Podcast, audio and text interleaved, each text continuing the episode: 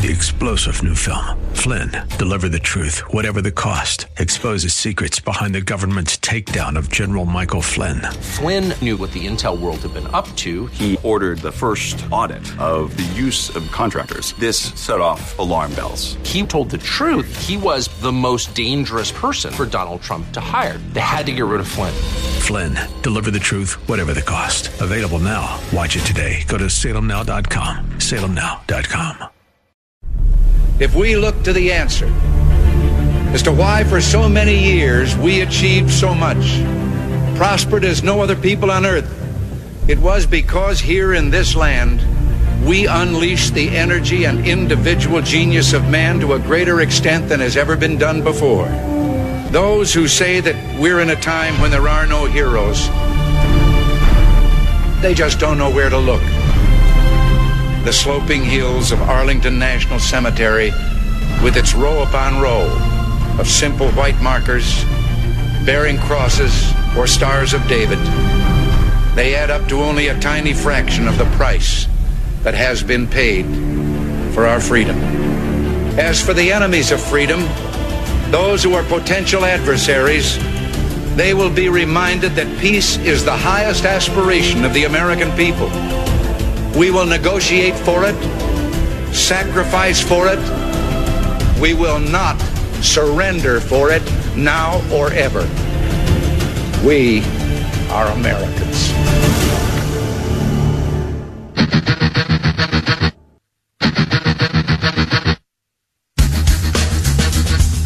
This is the Bob Frantz Authority on AM 1420. The answer. Yes, indeed it is. And a good morning to you. Thank you for clock. Hour number two underway. Thanks for joining us on this Tuesday, the 22nd morning of the 10th month of the year of our Lord, 2019. Thanks again to Representative Matt Shea. He's going to have a wonderful event uh, in Independence tonight. And uh, let's bring Peter Kirsanow back to the program now. Peter Kirsanow is, of course, our regular Tuesday guest. He is a Cleveland attorney. He's a best-selling author. He's a highly sought-after speaker. He is the host of the Kirsanow Report on AM 1420, The Answer, and he is a member of the United States Commission on Civil Rights. Peter Kirsanow, good morning, my friend. How are you? I'm doing great, Bob. 118 days till spring training, 157 games, uh, days before the first game uh, of the tribe. And, you know, I got to tell you, I don't know if you uh, saw any of this over the weekend, but because I wrenched my back, I was watching a fair amount of college football. I have to say, uh, I'm not sure I've seen a better team than the Buckeyes. I watched a little bit of Alabama, of Clemson. Um, my one concern is that Wisconsin got beat, and so they're going to be motivated. I still think we beat them, but the fact that they got beat, you know, diminishes our strength of schedule ranking. But nonetheless, oh, they're looking pretty good. They do. I, I, will tell you what. I think it's a three-team race right now for the best team in America. I think it's Ohio State and it's Alabama and it's LSU, led by former Buckeye Joe Burrow who may be. Yeah, Burrow's looking phenomenal, isn't he? Yeah, yeah. He, I think he's the front runner. I think he's past uh, Tua and uh, Jalen Hurts uh, is maybe the front runner for the Heisman. So uh, that'll be I very. Agree. Now, two of those teams are in the SEC. The question is, is will both of them make a playoff or just the champion? Because uh, we've seen that happen before, and that could impact, of course, uh, what Ohio State has to deal with if and when they win the Big Ten championship and make it to the college playoff. All right, Peter. Um, let's talk about since we're talking about one-on-one matchups or prospective one-on-one matchups. You uh, had some thoughts on Russian assets, and uh, it is it is an amazing thing, is it not, Pete? And it's kind of interesting, of course, with your Russian background. Uh, but um, it wasn't just the Trump campaign colluding with Russia. It is now uh, Jill Stein is a Russian asset. It is Tulsi Gabbard is a Russian asset. Why are the Democrats so obsessed with linking everything that they don't like or every opponent, even on their own side? In this case, talking about Tulsi Gabbard, um, uh, you know Hillary Clinton going after her as a Russian asset. Why is all things bad co- connected in some way, shape, or form to Russia? Yeah, because I think, Bob, it's the only thing they've got. And when you talk about Russian background, for those of us who've been involved in and been immersed in Sovietology, Russia, and everything, one of the reasons why, when it was initially claimed that somehow Trump was a Russian asset three years ago, we dismissed it out of hand because it was the first time in our lifetimes that we saw Democrats concerned about the Soviet Union or Russia. It just was completely absurd. Uh, and then we started to find out more facts, and it became even more and more absurd. But the the the insanity of this is for those who are holding on to some thread of hope that somehow there would be a connection between Trump and Russia, this completely dashes that because it truly does depict Hillary Clinton and all of her acolytes as being almost nearly insane in, in saying this. If she's going to say that uh, if everyone's a, a Russian asset, no one's a Russian asset. If she's claiming that Jill yeah. Stein, everybody she's, she looks at is a Russian asset, but it reminds people of the fact that if anyone was a Russian asset, and I'm not claiming Hillary Clinton was, but she right. clearly was doing things favorable to Russia. The evidence is right there, despite the fact that the media refuses to report about it. The fact that she paid for the Russian dossier, which everyone acknowledges now had Russian disinformation in it. But more importantly, we uh, maybe this is going to come up in a Durham report or IG, some report you would hope, but still pending out there are the unresolved questions related to uranium one, and and this is not a conspiracy theory. Hillary Clinton was the sign off on sending over 20% of the United States uranium stores to or to, under the control of Russia. And in return, lo and behold, the Clinton Foundation got $145 million. Extraordinary. Talk about quid pro quo. I mean, but no, nobody even thinks about that. No, even at least in terms of the major media. Uh, this it's, it's because our media, our our media has lost all. excuse me, I'm getting over something, Pete. Our media ha- has lost all um, journalistic um, inquiry. They don't even inquire anymore. They're not even curious. Right. Journalistic curiosity that used to drive investigations into things like this does not exist anymore, unless, of course, it's finding a way to take down an opponent. Which you know, and as you always say, you repeat yourself when you talk about the Democrats in the media. They have an opponent, and that is Orange Man bad. That's it. That, that's that's precisely right. And what's what's fascinating about this is if you, you I know you've seen it because you you're a junkie on these things, but the replays of Hillary's defenders on MSNBC and CNN where they're making out, they're trying to defend her with respect to these allegations of Tulsi Gabbard, saying, for example, well, Gabbard didn't deny it extraordinary. This is the essence of what used to be called McCarthyism. Now, we can go into a whole long historical discourse about McCarthyism, how it's been perverted and twisted, but the bottom line here is throughout our lifetimes, we've been instructed by our betters that McCarthyism was this horrible era in which, you know, the, the this one uh, senator from Minnesota was making these unfounded allegations about Russian influence, about Soviet influence. And some of the things that he would say and some of his acolytes would say is when no one would deny it, when he was when someone was accused of it in a, a kind of when did you stop beating your wife fashion, the fact that the person didn't submit a full-throated uh, denial of this absurdity was in and of itself evidence that the person was a Russian asset. This is the kind of lunacy we've descended into, and the media stands casually by as if, oh yeah, this is a possibility. Tulsi Gabbard, clearly, she could be a Russian asset. Uh, you know, probably Baker Mayfield is a Russian asset. This this is a nut. We we are we are in loony times right now, in my lifetime, I have not seen an era in which our so called intelligentsia, the upper classes of the country, have gone off the deep end like we have right now. Well, Baker Mayfield is going to compete against and attack a group of patriots on Sunday, so that must make him a Russian asset. So I think you could do that. All right, uh, sorry, I just had to follow through that.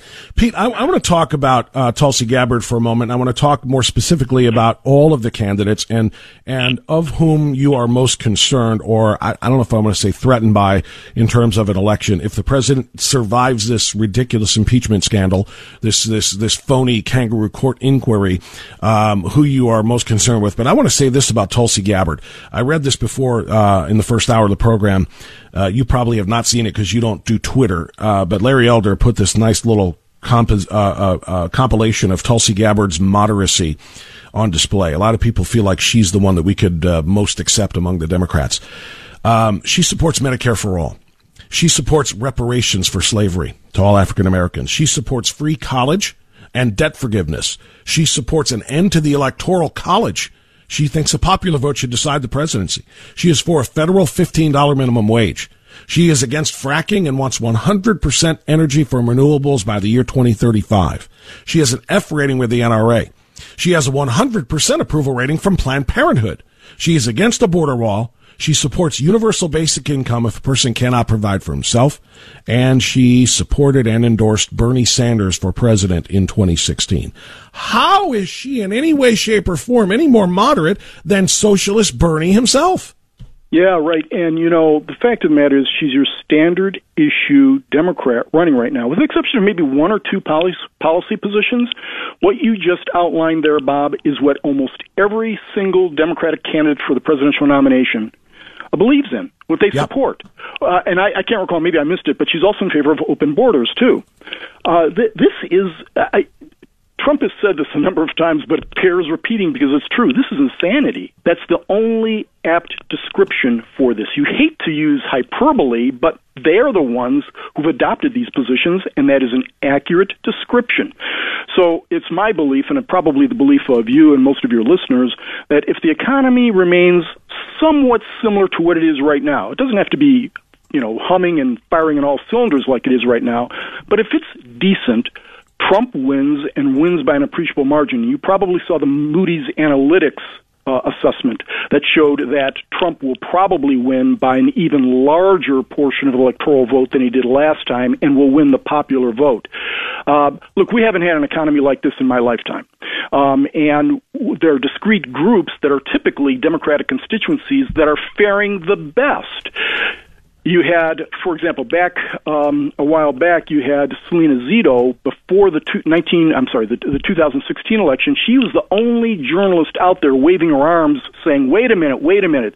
All you folks who are predicting a Clinton landslide haven't seen what I've seen in Western Pennsylvania." Um, and eastern Ohio in the Rust Belt among blue collar voters that were traditional Democrats. These folks are defecting. They are going to Trump.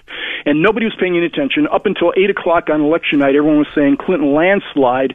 And then sure enough, in the blue states, the blue wall states, all of those blue collar voters, or not all of them, but a significant percentage were going to Trump End of story. I think we're going to see something similar to that. I think the Democrats have so alienated so many of their traditional blue collar voters. And also, as I've said in the past and continue to say, I think they're beginning to alienate many black voters. Now, the fact of the matter is the black vote is going to substantially go toward Democrats, but that's going to be a problem. I'm glad you mentioned that because I'm going to jump in here and interrupt you because we don't have past 1030 today. As I have Bill O'Reilly coming on, we need to get this break in. I want to ask you, you wrote for NRO National Review, Elizabeth Warren, the new frontrunner for the Democrats and the black vote. I want to talk to you about that after this quick timeout on AM 1420 The Answer.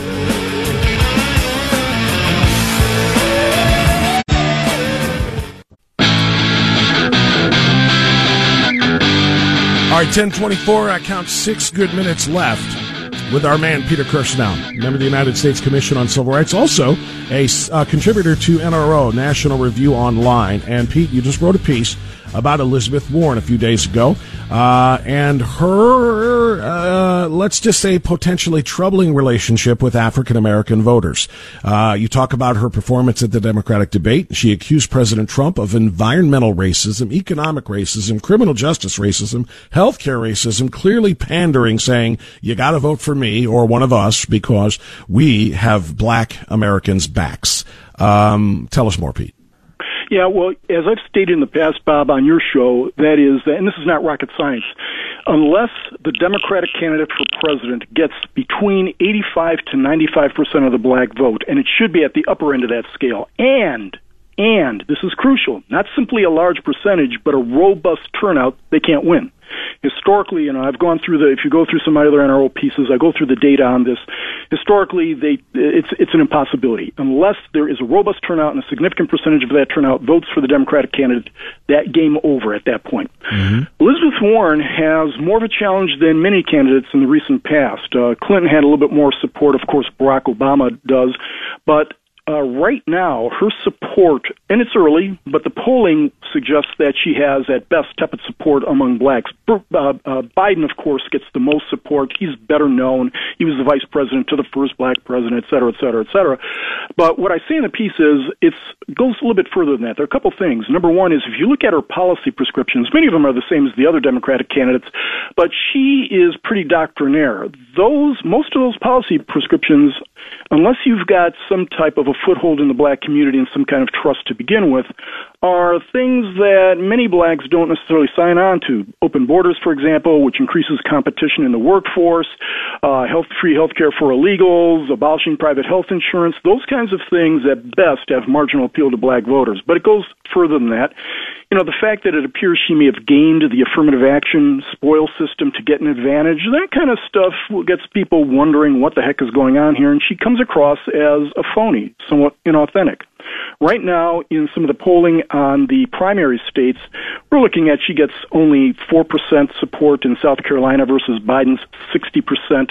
Now, overall, she gets about a 19% support. But still, it appears as if her support, right now at least, among blacks is tepid.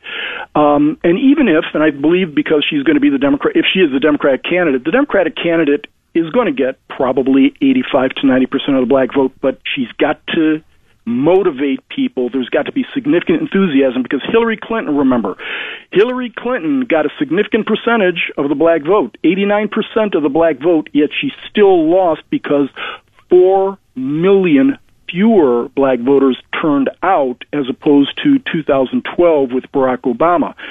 And Hillary Clinton's got better name recognition in the black community than Elizabeth Warren does. Elizabeth Warren hasn't been around as long, didn't have high of profile and of course, Elizabeth Warren wasn't married to the first black president as Hillary Clinton was, but um, she's got some some headwinds there, and it's compounded by the fact that Trump's support is actually pretty astonishing after being called every form of racist for the last three years. Yeah. Uh, Trump's support right now ranges anywhere from up to 34%, or his approval rating among blacks is 34%. Now, he got 8% of the black vote in 2016, which is about average for a Republican candidate, 8%. If he can goose that up just a couple percentage points, game over. Um, it's it's that simple. Those types of metrics, and you know, Trump's analytics. Pete, Pete I only have two minutes left, so let me, let me can I can I follow up on this with Biden because I know your piece on NRO was about uh, Warren, but sure. You, you mentioned you mentioned she has headwinds that that a guy like Biden does, and he continues to enjoy a lot of support in large part because he was the vice president of the first black president. But I thought that there was more of an awakening in black America, among black American voters, that the first black president didn't do anything for them. Record numbers of people on, on, uh, um, food stamps uh, under uh, Barack Obama, uh, record high unemployment for African Americans. I mean, uh, uh, all of the metrics, uh, household income for Black Americans. the the first Black president didn't do a darn thing for Black Americans. They are doing so much better under Donald Trump. Why would they give Biden their support when when he's part of that team that was supposed to look out for Black America and ended up failing it? Yeah, historical jujitsu and um, electoral inertia, Bob. Two things that it would take us a little bit more time to explain right now. But I think historical inertia is the big reason blacks have traditionally voted for the Democratic candidates. So it's a, really a matter of just kind of going to the polls and pulling the lever. You got to get used to doing that. But I think what's one of the untold stories right now, you don't see it a whole lot, but I get a lot of reports from diverse areas that Trump's support eh, among blacks is eh, not only based on polling data, is improving. But Trump, and this is not reported, it's not being covered by our media. Big surprise, right? Trump has been going out and and trying to get the black vote. He has had a number of rallies. He's invited um, a number of uh, black organizations into the White House and had meetings, uh, and not just meetings among three or four people. He's had hundreds of people there, but it's not being covered. The Trump campaign is one of the smartest around. It's broken the mold, and some of their campaign folks they think outside the box, and I think they recognize what so few Republican mm. candidates in the past appreciated, and that is all you have to do it truly this is a, the, the metrics show this you tweak a couple of percentages in the black points in the black vote democrats are dead in over. the water democrats know that and that's why every election cycle you hear racism racism racism racism and they got no policy prescriptions trump's right now this is the best economy for blacks period in history Period. And, and, it's also the reason you hear continually impeachment, impeachment, impeachment, because they're afraid right. that exactly what you predicted is going to happen, and they will not be able to beat him. Peter Kirsanow, uh, United States Commission on Civil Rights, Cleveland attorney, and one of our best friends. Pete, thanks so much. Great stuff today. Thank you, Bob. You got it. Uh, coming up next after the news, Bill O'Reilly, one of the kings of media for an entire career, knows Donald Trump is about as well as about anybody in the media and he wrote a book about it. The United States of Trump, how the president really sees America. He'll join us next here on 1420 The Answer.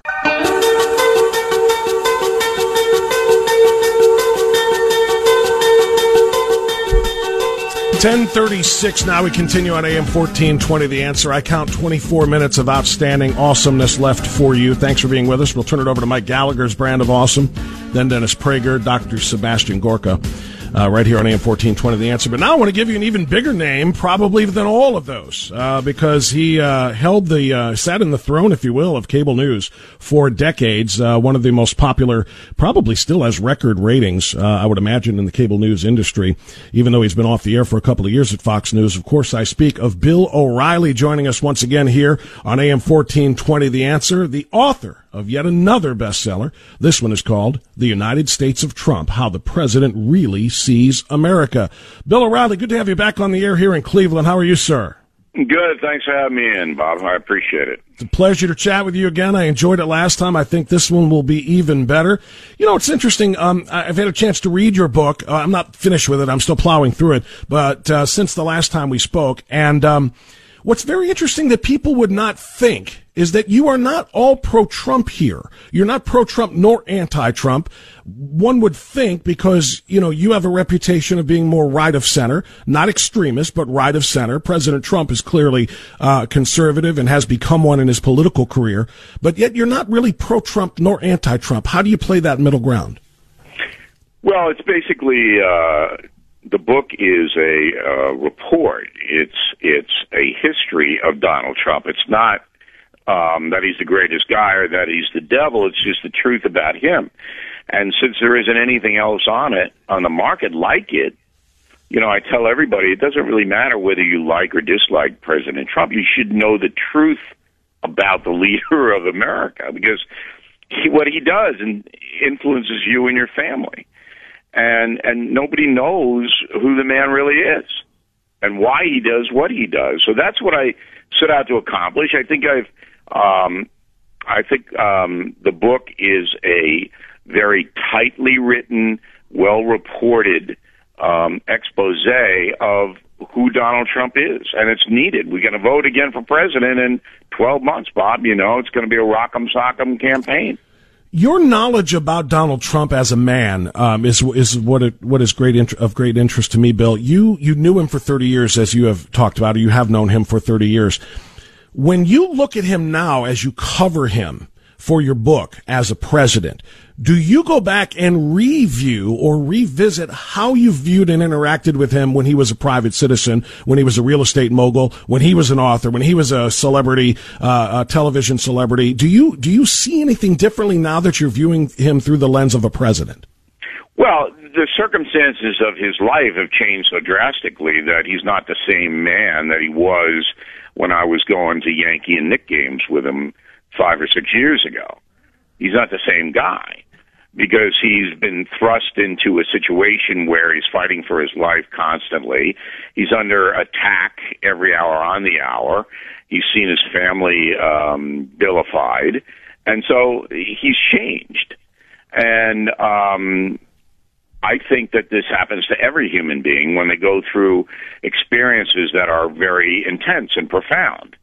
So now, you know, no, give us an example of that. Give me how, how has he changed? Because I, I think well, one of the things that people love about him is he seems to never tilt, you know, uh, in, in in the winds of change that you know, politically or otherwise, and he has kind of always stayed true to himself. But you know him well, so give me an example of how he's changed. Well, his behavior hasn't changed. What I what I lay out that he reacts to everything emotionally is still there, mm-hmm. but the anger that he has now is way more than he had five years ago. I mean, he five years ago, life to him was you know a donut. He was just going from one um, celebratory situation to the next. He's a billionaire. He's uh, in on The Apprentice. He's running around bloviating, doing whatever he wants, king of the city. And now, you know, he's getting it between the eyes. So the thing that I've seen that mostly is um, the anger and the emotion that he now deals with on a daily basis. And the last chapter in the United States of Trump, was taken right after the Mueller report came out, and it's the first time in the 30 years that I've known him that he showed emotion to me. And you know, I'm I'm going I want everybody to read the book and read the last chapter, and you see it. Much different than the cocky guy who announced his campaign. I did the first interview with him when he announced in 2015. It's a much different uh, perspective on life. So you know, it's not fair. I mean, the guy has been just ripped up by the anti-Trump haters, um, but he has made significant mistakes. There's no doubt about that, and I think it's my job as a reporter to to put it out and lay it out honestly. Bill O'Reilly continuing to uh, report honestly with his No Spin News, which you can watch on your TV now via BillO'Reilly.com. So make sure you check that out, as well as the book, The United States of Trump, How the President Really Sees America. To, to your point about his anger or his emotions, maybe a little bit more strong now that he's being hammered on a daily basis, you write in the book um, that you will see a clear pattern. If you analyze Mr. Trump, what he says in public, you will see a clear pattern. He's a stream of consciousness kind of guy. That is, if a thought pops into his head, he says it. No filter. No concern about the consequences. His verbal approach goes on steroids if Mr. Trump is speaking at a rally where the crowd is approving of what he is saying. I think you can probably add to that. He tweets stream of consciousness with no regard for the consequences, especially if he sees get you know he gets the response that he wants, approval, retweets, etc. Is that a good thing for a president, or is that a bad thing? I understand why he tweets because he has to get his point of view out quickly um, to counter the unbelievable barrage of hatred directed at him. So I understand it. And, there are two distinct areas. So when he gets up and he never sleeps, it's like a vampire. He, the first thing he does, he flips on a TV and he's watching the news, and he flips around, and and he sees and hears things he doesn't like, and so he immediately grabs the uh, device and tweets it out with no filter. Nobody checks it. That's where he gets into the most trouble. At eleven o'clock, comes down to the Oval Office, and then he's got a guy there that he dictates the tweets to, so his thumb isn't in motion. Those tweets are a little bit more under control than the morning resident tweets. So when I was talking to him about it in the book, I said, is there any way that you can run the tweets by someone you trust before they go out so that you don't get yourself in trouble by misquoting a fact or misstating something that you've heard? But he doesn't want to hear it. He just wants to do it. And and you know, for a president, that's gotten him into some trouble. But I do understand the overall need for him to respond quickly. I do too, but I'm so glad you asked him that. I wish, I've always wished I could have an audience with the president to say, nobody's saying you can't be you. But just like you said, run this by, even if it's just a spell checker, let somebody on the staff, let Melania, let somebody make sure that what you're saying here in this tweet is what you really want to convey to the people because it will never go away. You know, it's different yeah, than a and, speech. I mean, look, you and I are in the media and we, um, bloviate and give our opinions and this and that, and we have to do what he does. So when you're on the air, Bob, you're you're telling the folks what you believe and and you're uh, having a conversation. Me too. I do that on BillO'Reilly.com. We now have a national radio show that goes out, and I, you and I do the same thing. But when we write something or when we're involved in in something that's a little less in the moment, the smart play is to write it down, do what you do, then walk away from it for 15 minutes, and then you come back and you read what you have said and you always make changes. Everybody makes changes. That's called editing. Right. But he doesn't do that because he's not interested in that. He's interested in venting. He wants to vent, and he does.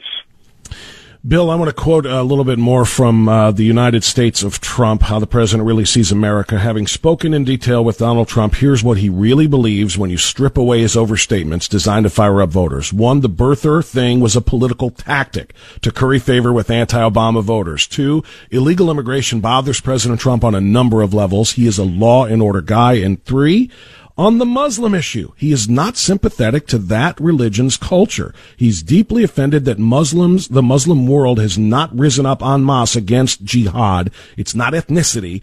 It's about the soft reaction to terrorism in the Islamic world. Is that really the core of who Trump is? And will it remain yes. his core in his reelection campaign? That is the absolute essence of his political outlook, with one other addition. Mm-hmm. So Donald Trump is a transactional human being, and and there aren't that many of them. Most people react; they're reactive in the sense that they allow things to happen or things happen and then they take action. Not Trump. Trump's a transactional guy. The only other president in our uh, modern times that was like this was Franklin Delano Roosevelt, which nobody understood, but he was. Um, so a transactional person is a person who uh, everything is a deal everything. And he wants to win every deal because of his ego, and, and that's how he's cut out. So that with his political philosophy that the Islamic world has a responsibility that it did not seize, and therefore I am skeptical of that world. Um, the uh, immigration laws are harming America because you cannot have anarchy in that area. He believes this stuff, firmly believes it. He's never going to change. All right. But in the other area, it's transactional. He says, I'm going to do this on the economy because it's going to benefit everybody in America. And he's been successful in doing this. And that comes back to me. That'll make me a great president. That's a transaction. So I don't want to get too pinheady about it, but there's a lot more to Donald Trump than most Americans realize. And they're being misled on a daily basis by the hate Trump press, which is about 80, 90% of the national media. Hates him, hates him, and feels no obligation to tell the truth about him. They want to hurt him, get him out of there. And this book is like an anecdote to that because after you um, after you read the book, whether you like Trump or not, it really doesn't matter. You'll be armed with information about him, truth, truth about him, which you don't have now. Bill O'Reilly is my guest, uh, the legend of cable news talk. He's still talking. He still has national radio. He still has uh, the No Spin News at BillO'Reilly.com, and he's still writing books. The United States of Trump, How the President Really Sees America, is the latest bestseller. Bill, one one more quick one, and you can maybe stretch it if you feel the need. You wrote in the book about President Trump, quote, his mind is sharp, but his concentration is limited. He absorbs information quickly, but it is only with topics that interest him that he truly becomes engaged. Um, I'm gonna, I want you to take that and, and, and answer this question that I think a lot of people would really like to know from somebody who knows him as well as you do. How smart is Donald Trump? Off the chart. Off the chart smart.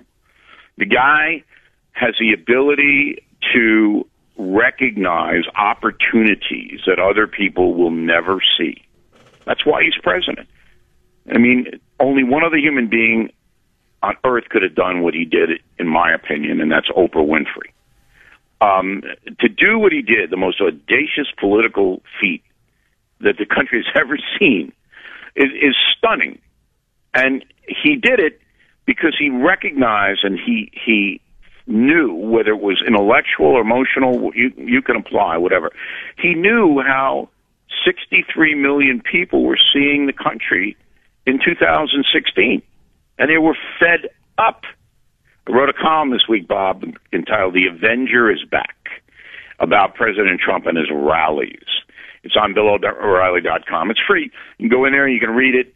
Mm-hmm. Um, and the Avenger is what he played in 2016. He's going to do the same thing in 2020. He's going to do exactly the same, but he's going to harness uh, Russian collusion and impeachment, and with the hope that it'll drive him to reelection. So a guy like that who can who can formulate that strategy, you have to say he's brilliant. You you have to say that he pulled it off. He took unbelievable chances by you know d- diminishing Jeb Bush and all his Republican competition. Um, who else would have done that? But he recognized that the people were fed up with these politicians and they would allow it. Bill O'Reilly, you know Donald Trump as well as anybody can, and you know Washington as well as anybody does. How does this impeachment inquiry end? Well, I don't think it's going to end in anything substantial because there's no crime. Now the uh, Democrats are switching into a quote unquote abuse of power. Well, you could say that about any president. You can you can trump up anything, pardon the pun. Abuse of power. What does that mean? All right. So they're not going to be able to prove um, that that Trump withheld aid to Ukraine unless they gave him dirt on Biden. They're not going to be able to prove it. You can believe it. You can surmise it. You're not going to be able to prove it. And without that kind of smoking gun, uh, you know, a tape or something like that, the Senate's just going to throw it right out the window. McConnell's going to say, "All right, fine," and then, and then they'll just go on. So will that hurt Donald Trump, or will he take it again and say, "Look, they want to destroy me. They fear me because I'm doing the right thing for the country. So you got to put me back there so I can finish the job." That's how it's going to play out. And you know, I don't know which way Americans are going to go. But I do know the Democrats aren't putting up anybody strong against him at this point. So he's got a good chance to be reelected. Bill, can I uh, assume that should you be wrong on this and they run him from office, that you have been taking copious notes for killing the Trump presidency is the next in the in the assembly? Unless there's something that emerges we don't know about, Bob, that's an imp- impossibility. All right, that will not happen. I hope you are right, and I also hope you will listen and uh, listen to Bill O'Reilly and read "The United States of Trump." Get pick it up now. I've got it in my hand. I'm plowing through it, and I uh, really appreciate the personal touch and the insight here. How the president really sees America from author Bill O'Reilly. Bill, thank you so much. It's a pleasure. Always a pleasure, Bob. Call me when you need me. See we'll you. do so. Thank you, sir. All right, 1052. We'll get a quick time out here and come right back and wrap this one up. You get a call in if you would like. To remind you about Heartbeat International as well on AM 1420 The Answer.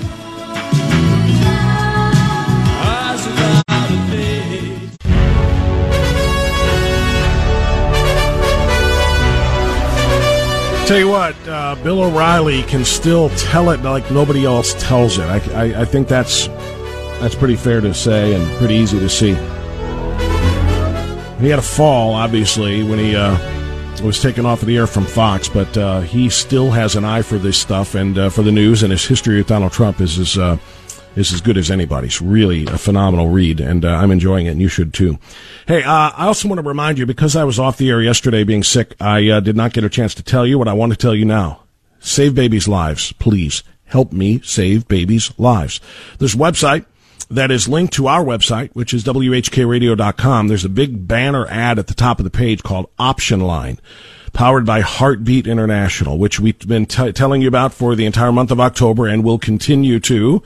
Uh, we are partnering with Heartbeat International to save babies' lives. Option Line is the place where women go if they find themselves in a condition of unplanned or unexpected or unwanted pregnancy and they want to know what their options are. Maybe they don't want to take the life of their baby, but they feel like they have no choice. There are choices. There are options, and that's what Option Line is about. We are endeavoring to keep Option Line open and funded so that women can talk to somebody, a counselor on the other end who will refer them to one of the more than 2,700 pregnancy centers, pro-life pregnancy resource centers in the United States. There are over 2,700 worldwide, over 1,500 of them here in the United States. This is a life-saving mission because when women call the option line and they go to the pregnancy resource centers that are not steering them down to the room to have an abortion because it's profitable for them, but giving them options and ways to save their babies' lives, um, it is an unbelievable thing, and they cannot thank uh, Heartbeat International enough. There are so many stories that I could tell you, and we have told you. But for now, all I can tell you is to log on to WHKRadio.com, click on the app option line banner, and, or you can also go to saveababynow.com and quite literally save babies' lives with a donation. It costs about $75 for the call center to take calls for one hour. So what we're asking is for everybody within the sound of my voice, donate $75. It's not much when you think about everything else that you spend per month or per week or per year. $75 to save a baby's life. That's exactly what it is. And oh, by the way, it's also tax deductible. So when you donate that $75, it will help you come April when it's time to pay your taxes. If you can donate it, donate $150 and keep the phone lines open for two hours. It costs $450 for four hours and $900 for a half day. $1,800 for a full day of calls to be operated and staffed by Heartbeat International's option line. I have had people we have had people listening to this show who have donated the full $1,800 amount. We have had other people make $450 uh, donations, a few $150 donations, but the vast majority are $75 donations, and that is fine. If everyone listening can click on that banner ad or call, if you don't want to click on something, maybe you're driving, call 800 999 7408. Donate $75 to help keep those lines open. Remember something, please, if you think of nothing else. The federal government doesn't provide grants and funding to life saving organizations. They only provide funding to life taking organizations. In other words, the federal government funds Planned Parenthood. We have to fund Heartbeat International. We have to keep those lines open and keep those babies' lives saved. Go to WHKRadio.com. Click on the banner ad at the top. Donate your $75 today. It will make you feel amazing to know that you saved a baby's life. WHKRadio.com, the option line banner. That's it. It's all the time that we have today. Thanks to my three great guests, and uh, I appreciate you being being here to listen. We'll see you tomorrow morning on AM 1420 The Answer. Mike Gallagher is next. Enjoy the silence. Three star general Michael J. Flynn, head of the Pentagon Intelligence Agency, knew all the government's dirty secrets. He was one of the most respected generals in the military. Flynn knew what the intel world had been up to, he understood its funding. He ordered the first audit of the use of contractors. This set off alarm bells. The explosive new documentary, Flynn, Deliver the Truth, Whatever the Cost, uncovers the facts behind this scandal. Flynn told the truth. He was the most dangerous person for Donald Trump to hire. I find out the worst enemy that I'm going to face in my life is right here in America. They took my assessment and they wanted me to change it. And I was like, I'm not changing it. They had to get rid of Flynn with in depth interviews, archival footage, and never before seen personal records of the man behind the headlines. I just felt like I was drowning. Flynn, deliver the truth, whatever the cost. Available now. Watch it today. Go to salemnow.com. Salemnow.com.